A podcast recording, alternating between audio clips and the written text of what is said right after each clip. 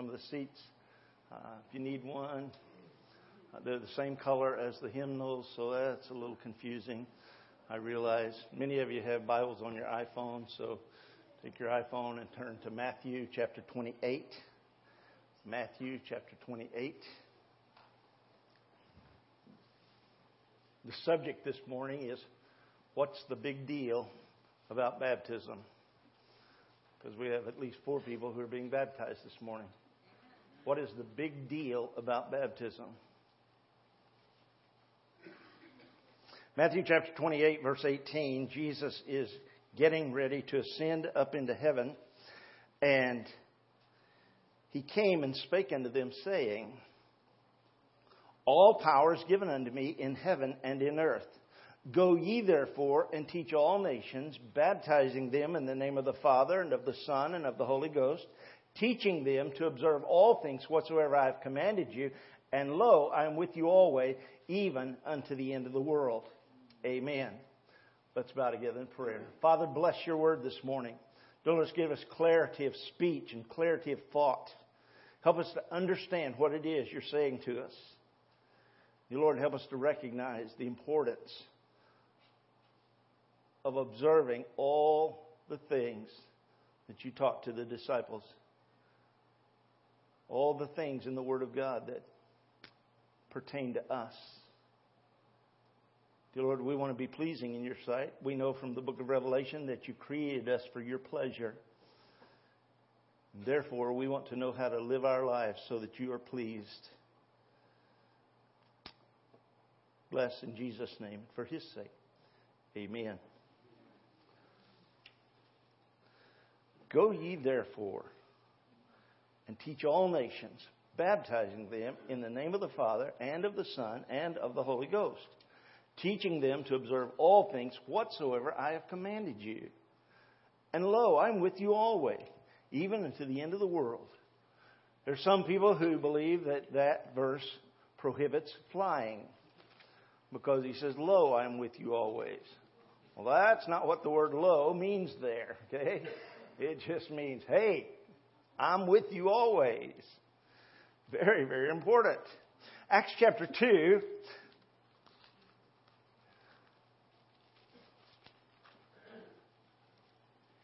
I love my new Bible, but I can't find stuff like I can in my old Bible.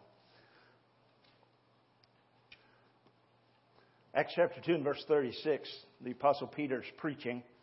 And he says, Therefore, let all the house of Israel know assuredly that God hath made that same Jesus whom ye have crucified, both Lord and Christ.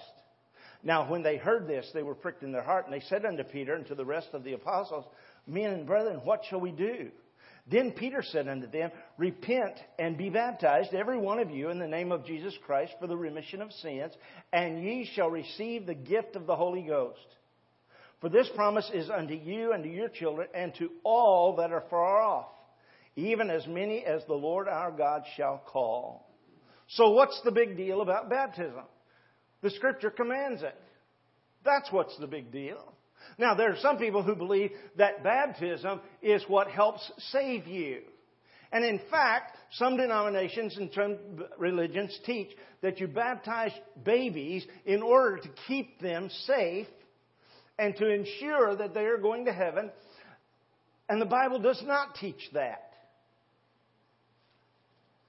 I should have brought a glass of milk and some Oreo cookies this morning so that I could illustrate for you what the word baptism means. It comes from a Greek word, baptizo, which means to immerse, to submerge. And you take an Oreo, and I've never seen anybody dip their finger in water and sprinkle it on an Oreo and call that Oreo ready to eat. No, if I'm eating Oreos and I have a glass of milk, that Oreo goes under. Okay? That's what the word baptism means. Why did they transliterate it and call it baptism from baptizo instead of just saying and and immerse them? Go ye, all, go ye and teach all nations and immerse them in the name of the Father, the Son, and the Holy Spirit. Because the translators of the English Bible were of a religion that believed in sprinkling. In fact, believed in sprinkling babies. And they, know if, they knew if they translated the word, then people would question that religion. Well, I think if it doesn't agree with the Bible, it ought to be questioned. Okay? So, I'm going to translate it. Repent and be immersed. Every one of you in the name of Jesus Christ for the remission of sins, and you shall receive the gift of the Holy Spirit, the gift of the Holy Ghost. Boy, that leads into a whole bunch of different areas of discussion. I'm not going to try to hit them all this morning, but for the next few moments, I am going to try to touch on some of them to help you to understand about baptism. What's the big deal about baptism? Let me start with this idea of baptism being part of salvation. It's not. It's not. There are some uh, denominations who say that if you are baptized in the name of the Father, the Son, the Holy Spirit, then you have not been properly baptized because you have to be baptized in the name of Jesus Christ, as it says here in Acts chapter 2, verse 38. Okay? And whenever they approach me and, and ask me that question, my response is always the same. Okay? You have to know the context, which, is, which this sermon is given who it was being given to, and you have to decide which is more important, what Jesus said or what Peter said. That clears it up, clears it up for me. Jesus said, be baptized in the name of the Father, the Son, and the Holy Ghost. Okay? Why did Peter say, be baptized in the name of the Lord Jesus, or in the name of Jesus Christ? Because he is talking to Jews who know a great deal about baptism. It's part of their ritual. I mean, before you go into the temple, you walk down into this mikvah, we call them baptistries, and you submerge yourself under the water. And then you come up and go into the temple. It's just part of the picture of cleansing yourself before you come into the presence of God. Is it absolutely required that we take a bath before we come to church? No, but it makes it easier for people to sit next to you. Okay? And when I was a kid, we had one set of clothes that we wore to church on Sunday. We call them our Sunday go to meeting clothes. You know? Uh, we'd run barefoot all summer long till it was time to go to church, and then we had to put on shoes and socks. And after you haven't worn shoes for six days and you have to put them on, they're not as comfortable as you once thought. You know? But here we are. Peter is talking to the Jews who also know the baptism of John. And John's baptism was repent and be baptized to prepare for the coming of Messiah. And that's called John's baptism. We find it mentioned three or four places uh, in the New Testament. Talking about the baptism of John. Has nothing to do with salvation. Has to do with acknowledging that your heart is prepared to meet Jesus, to meet the Father, to come into the presence of Almighty God.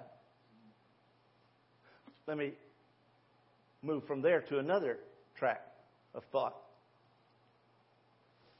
I can uh, go to a military surplus store. Not a bunch of them around here, but around Fort Leonard Wood, there's a bunch. And I can buy an Army uniform. At my age and size, I can't buy one that fits, but I can buy one. And I can put it on. In fact, yesterday on Facebook, I looked at this, uh, uh, this YouTube video of a guy who claims to have been in the infantry, and he's wearing all these medals and all these badges. And several soldiers surround him and begin asking him questions where he served, uh, what unit was he in, when did he serve, and all this. And then they begin to ask him questions about the military code, and he doesn't know the answers. He's wearing the uniform. but he's not a soldier. Putting on the uniform doesn't make you a soldier. Baptism is the uniform for a believer. It shows that you have trusted Christ as personal Savior.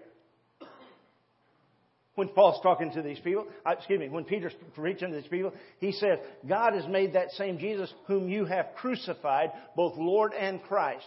Now, the word Christ there means the anointed one, the Messiah. Lord means that he is God. God has, God the Father has acknowledged that his Son is God. And he's been crucified. A lot of questions about who killed Jesus. We know who crucified him. The Romans crucified him at the insistence of the Jews. But Jesus in John chapter 10 said, No man takes my life from me. I lay it down of myself that I may take it up again.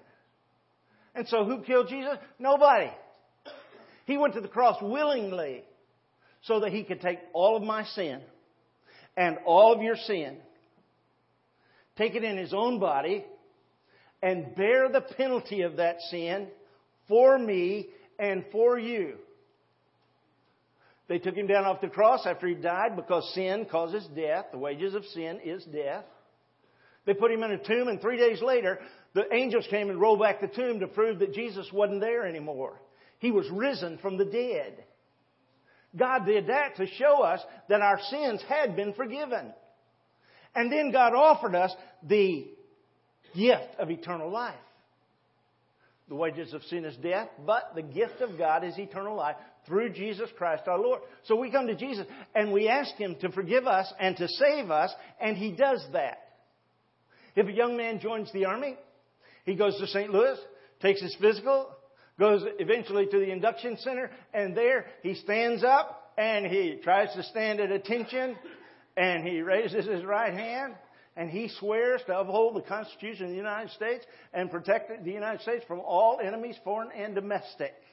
At that moment, he becomes a soldier.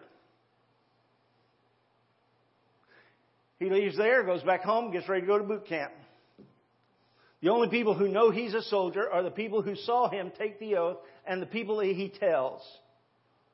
When he gets to boot camp, they offer him free clothes and free haircuts. There's one guy when it was in boot camp and he got into the barber shop and and uh, he said, uh, uh, "Leave the, leave the top pretty long, just take a little off the sides." And the barber took that razor and went zip and says, "Now, would you like me to even that up?" and he went ahead and cut all his hair off. Then they ran him to the next place so he could stand in line for a while. And he went in and they started giving him clothes. Underwear, shirts, pants, boots, socks. And he got this whole big, big pile of clothes. And then they run him from there to the barracks and they run him in and here's his chest and he says, stow your gear and change into your uniform. When he puts on that uniform, guess what? Everybody knows he is a soldier. Okay? You can wear a uniform without being a soldier, but you can't be a soldier without wearing a uniform. I mean, you, you take the oath, that's when you become a soldier. But when you put on the uniform, that's when people know. That's what baptism is all about. It's putting on the uniform that says, I am going to be a follower of Jesus. I'm going to be a follower of Jesus.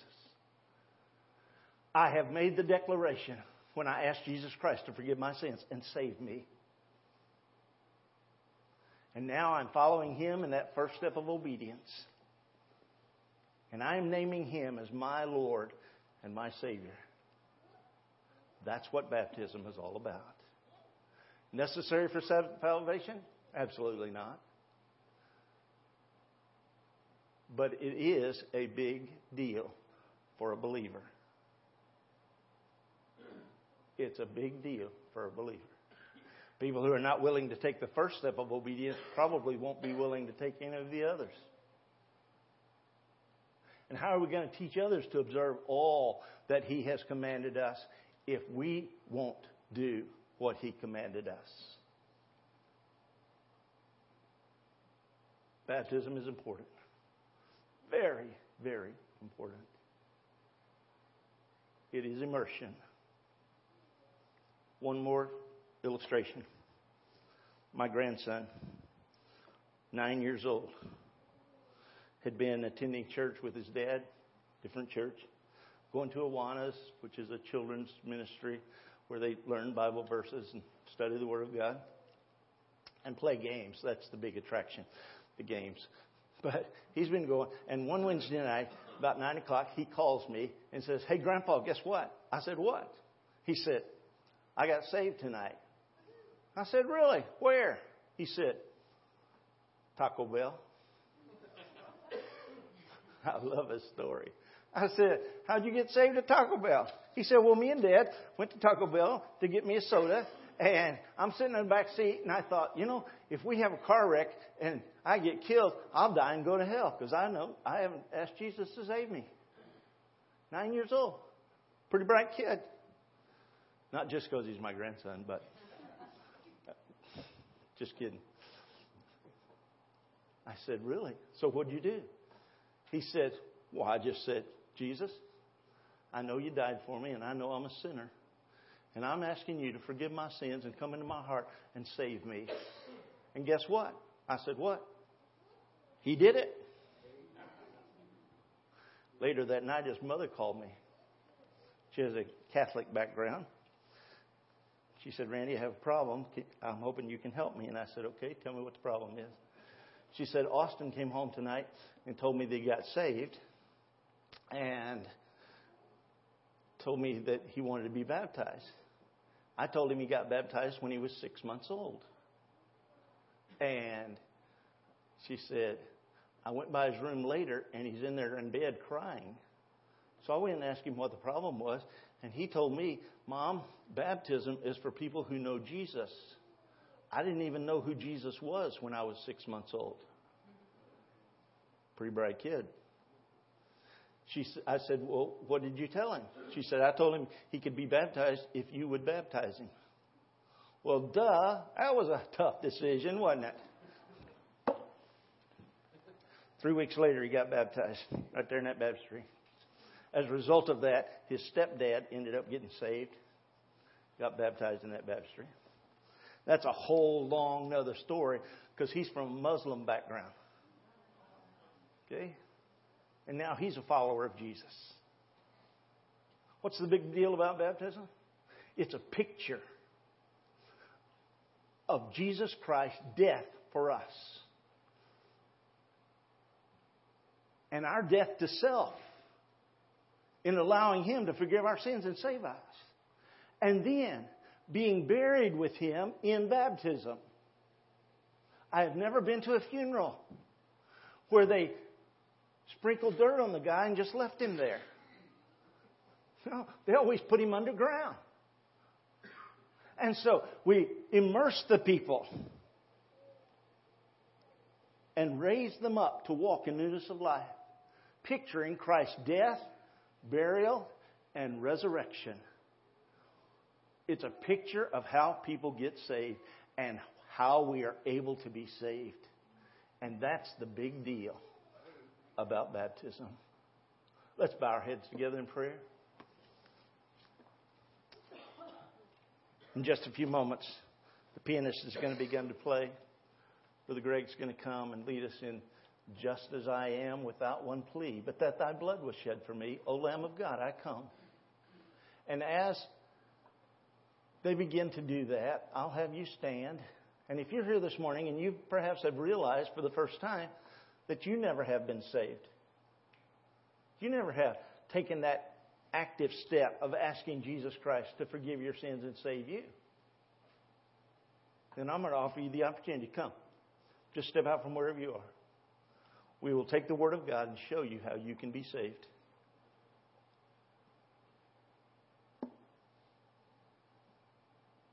That's the invitation. You can be saved today if you'll make that choice.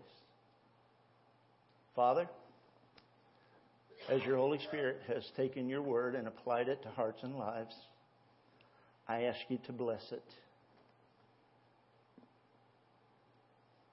to use it, to bring people to Jesus. We know that the world is getting worse and worse, and the situation around the world is getting more and more dangerous. Dear Lord, we also know that you promised to come back for us.